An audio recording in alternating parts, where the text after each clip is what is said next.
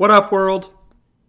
It's your pass first point guard and Blazer beat writer Mike Richman. You are listening to another episode of Locked On Blazers, part of the Locked On Podcast Network, available wherever you get podcasts. There's two types of news that happened in August in the NBA there's frivolous and there's depressing. Unfortunately, today it's depressing. DeMarcus Cousins tore the ACL in his left knee, uh, almost certainly ending this season for him and putting the 29 year old's career in jeopardy. Uh, that's what I want to talk about in the first segment is just that news, what it means for the league, what it means for DeMarcus Cousins. Um, it's the big news of the day in the NBA. It's unavoidable, so we have to discuss it.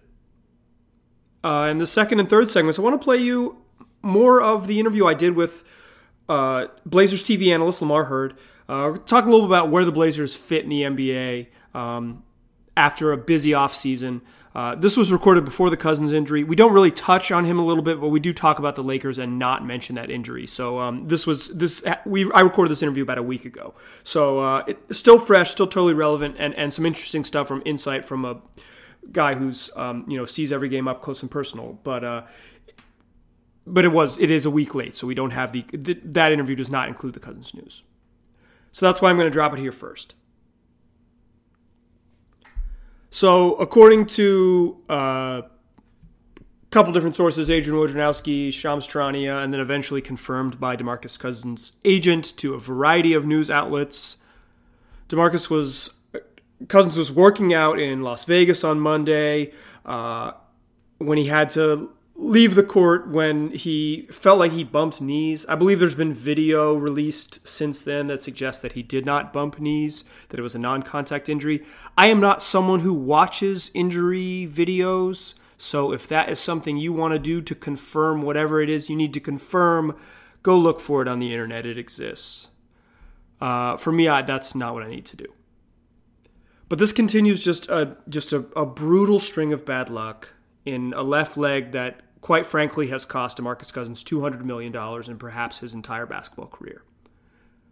In January 2018, when he was playing for the New Orleans Pelicans, uh, Cousins collapsed collapsed on the baseline, tearing his left Achilles and ending his season and his uh, and his tenure with the with the New Orleans Pelicans. He was going to enter that offseason and be a max player. Uh, when he tore his Achilles, he was if he wasn't the best center in the NBA. He was one of the guys on the list of is he the best center in the NBA at that age. He was, I think, not yet 28. He was 27 years old,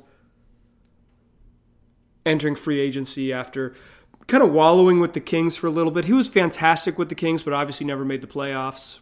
That Pelicans team made it to the second round. Uh, kind of in part because they changed their style once Cousins went down, but that's neither here nor there, really. The point is that he suffered a brutal injury in that left leg. And what that caused him to do was instead of enter the summer and sign this massive deal, he signed like what essentially amounted to a one year prove it deal. He signed for the taxpayer mid level exception with the Golden State Warriors, worth about five million bucks. Um, and they went to the NBA Finals, but and and he got to play. He participated in the NBA Finals, but he participated in the NBA Finals as as someone who wasn't quite whole. Um, after returning from the Achilles injury and playing kind of spot minutes, he started, but he wasn't he wasn't soaking up big heavy minutes for the Warriors. But in Game Two of the first round series against the uh, Los Angeles Clippers, early on in that game, maybe four or five minutes into the game, he suffered a torn left quadriceps injury. Um, kind of just same kind of non-contact thing. He's going, has the ball near the sideline, and you just knew something was wrong with him. Um, immediately grabbed that leg, didn't return. Eventually came back a few weeks later to play uh, in the NBA Finals, and it was at the time sort of applauded for how tough he was and how resilient he was. And obviously, a guy who had never played in the playoffs before getting to play on the biggest stage meant something to him. It was nice to see Boogie play in a meaningful, meaningful games. It was depressing that he wasn't himself. It was depressing, at least for me as a viewer, to see this guy who was so skilled and so special at 290, 300 pounds be kind of just like a big bruising dude and lose some of the quickness and some of the some of the the athleticism that made him such a special player.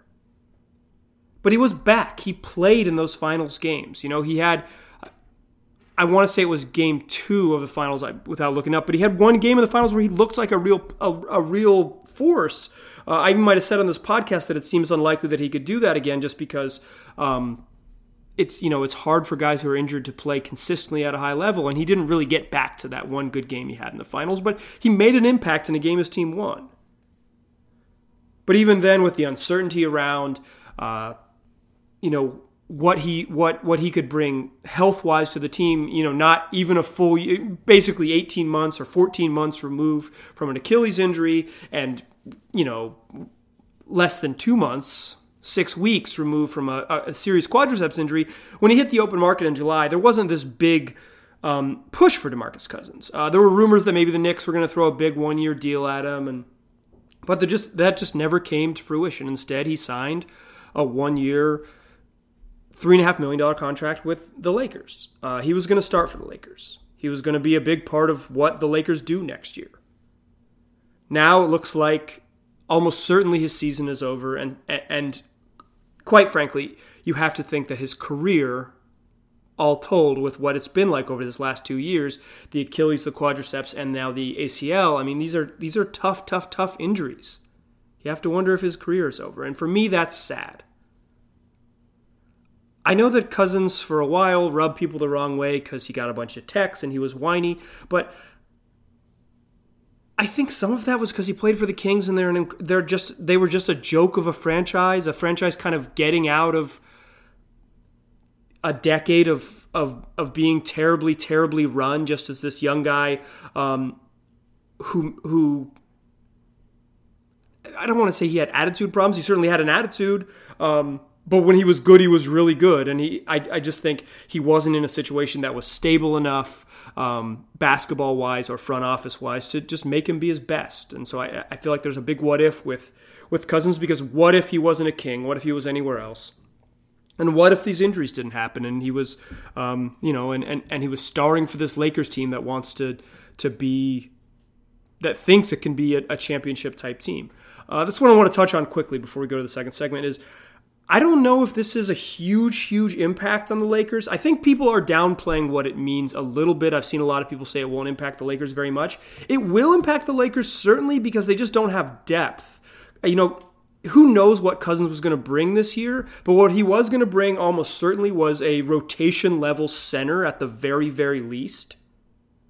Like his minimum, his his his floor was like a dude who could play in the NBA and is also seven feet tall and three hundred pounds. Now their starting center is JaVale McGee, who's like a really useful backup, but a pretty problematic center in terms of his limitations. He's he's not a good defensive player. He has no range outside of two feet. I mean, he's just um, he just has real limitations. I think he I think he can be really good in small minutes. He's not.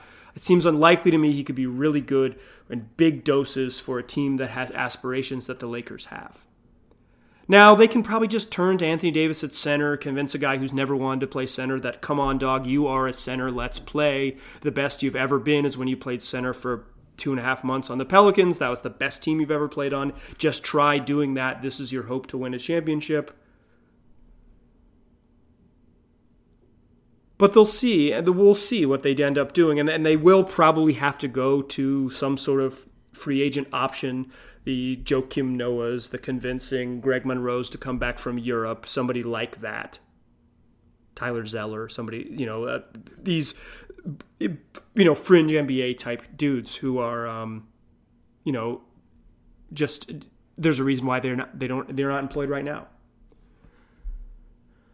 The other thing that this cousin stuff made me think of, other than just being sad for a guy that um, lost out on a bunch of money and probably never got never got to realize how good he could truly be in a in a situation where he could truly be his best.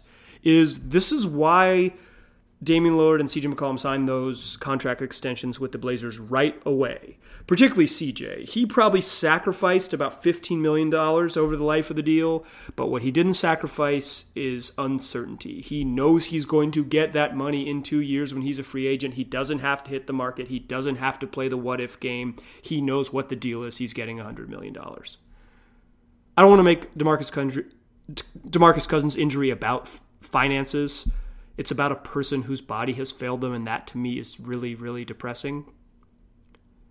But there's certainly a part of that in the NBA. You can't avoid it. All right, in the second segment, I'll play you uh, an interview I did with Lamar Hurd, uh, Blazers TV analyst, talking about where the Blazers fit in the Western Conference. It's a pretty interesting interview. Uh, Lamar's got good insight. But before we get there, I want to tell you guys about Locked On Fantasy Football. Guys, if you're fantasy football players, make sure you're listening to Vinny Iyer and the Locked On Fantasy Football podcast. Vinny gives you the edge with over 20 years covering fantasy football. Don't listen to the same stuff as everyone else, then you are the same as everyone else. Get the edge from Vinny that will put you ahead on draft day and put you ahead all season long. That's Locked On Fantasy Football on your favorite podcast provider. All right, welcome back. Uh, as promised, here's a little bit of an interview I did last week with uh, Blazers television analyst Lamar Hurd, uh, talking about where the Blazers fit in the Western Conference after a busy July. Okay, so we've gone deep, deep, deep, deep, like a Lillard series ender on the roster. Um, let's let's zoom out a little bit, like maybe come at it from about sixty thousand feet. Um, with all the movement in the West, where do the Blazers land in the sort of suddenly more crowded Western Conference? right in the mix, in yeah. my opinion. I, I mean, like seriously, and I, I don't just say that just because I'm a Blazer broadcaster. Like I, I wouldn't have told you that two years ago. You know, I would have said, okay, well, Golden State is the lead, clearly.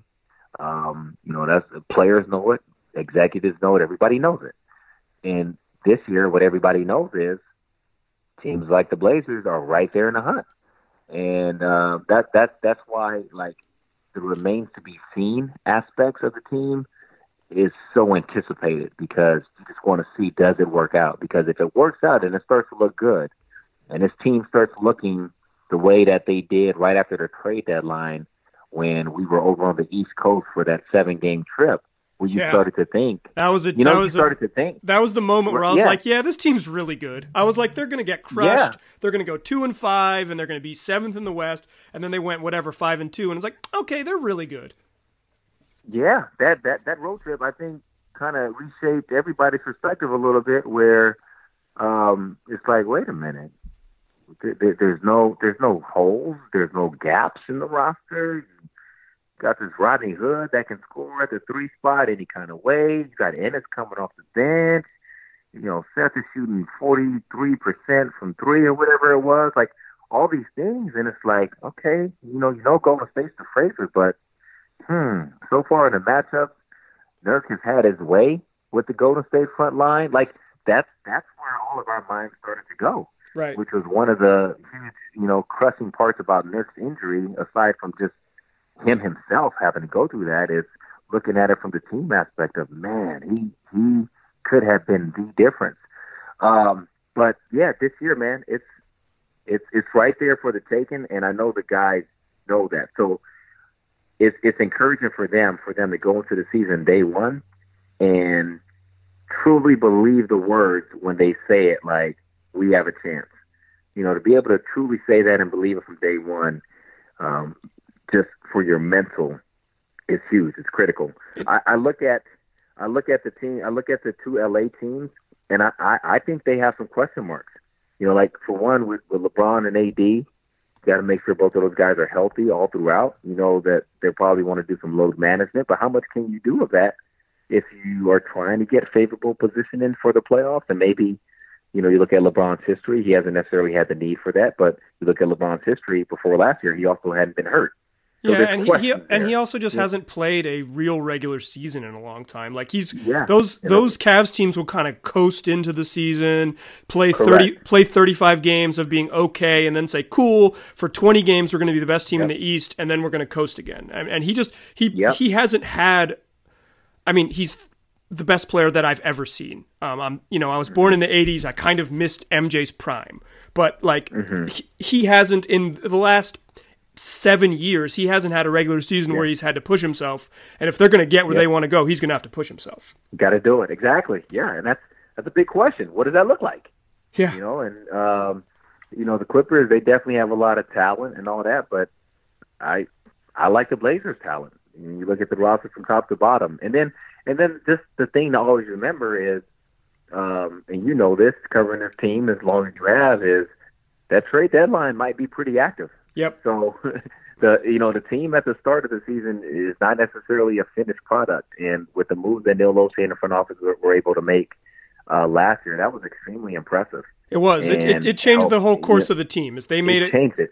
They made yep, a couple totally seemingly minor moves. They basically turned you know Wade Baldwin and Nick Stauskas into mm-hmm. a starting small forward and the best backup center in the NBA. I mean, it was. Um, who yeah, then ended up being a starting center in the NBA and getting into the Western Conference Finals. Like it was, yep. it was a major. It was a really, it was a big move. It's funny. Neil has said a couple times. Uh, I've said this before. Is like sometimes when Neil talks, he'll lie about the past, but he always tells you the truth about the future. Um, he he uh, he said a couple times like we're this we're gonna have 14 guys and this is the team we're going to start the season with. We're gonna he, he said that ah. start the season. I'm like okay, I, I hear you, man. Yeah, I hear you. Stay tuned. Stay um, tuned. But um, yeah, the West is deep. It's it's, it's exciting. Utah.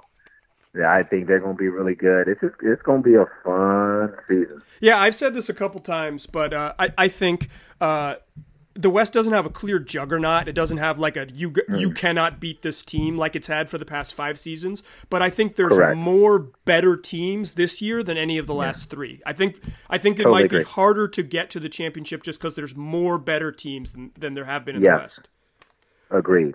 Every round of the playoffs should be highly competitive. Yeah, it, it should be a lot of fun. I'm really looking forward to it. Mm-hmm. All right, let's take a quick break. Come back in the third segment and talk a little bit about uh, your approach to scouting Lamar. You've always been a guy, I think one of your strengths as a broadcaster is you really understand and have a real nuanced feel for the game. So I want to ask you a little bit sort of how you develop that and, uh, and, and how you how you scout guys when you're, when you're around the game a bunch. But before we do that, I want to tell my listeners that support for today's show comes from Manscaped. They're number one in below the belt grooming.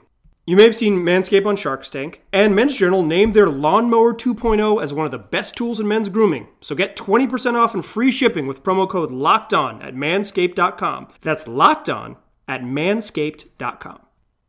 All right, welcome back. Still Locked On Blazers, still Mike Richman, still pass first point guard, and we're still here chatting with Blazers TV analyst Lamar Hurd. Um, you were one of the first guys last year, maybe the only guy, um, to point out that there was a little bit more to Nick, Staus- Nick Stauskas' game than just shooting. You said, you know, he's got a little mm-hmm. stuff. Um, mm-hmm. So, how do you go about sort of un- like, especially with a new team like this? How do you go about sort of uncovering and finding out about the new guys to learn who's got stuff?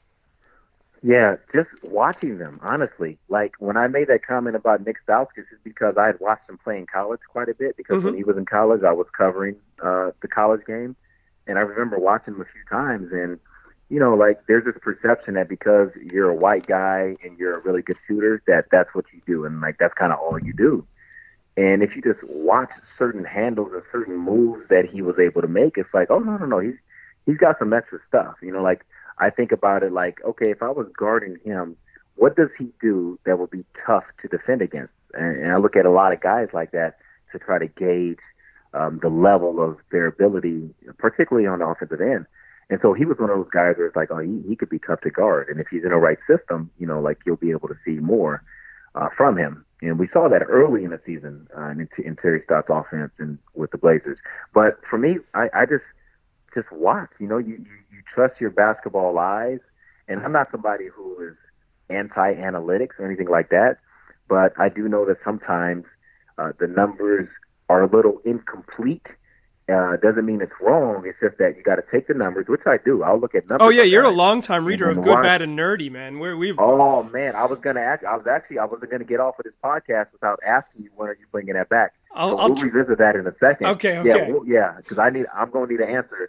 uh, but I, I'll look at the numbers and then I'll just look at your game and see like, are you good? You know, and that goes back to what I was saying. You know, with basketball players.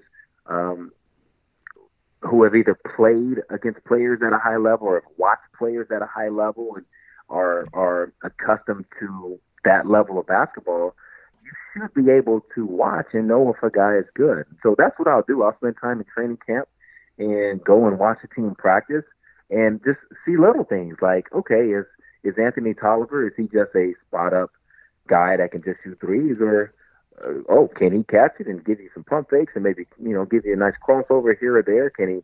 Does he have a nice spin move? Those are things you can just see and get an idea of guys' ability, and then from there, you start to kind of visualize with that skill set, what will he what will he be allowed to do? Right. And we know that in Coach Stotts' offense, that if you could do something, he'll let you do it. So then you just kind of start thinking, oh, this guy might be good in X, Y, Z positions. And uh, really, that's that, that, that's all I do. I just watch the game and, and trust what my eyes are telling me about a guy.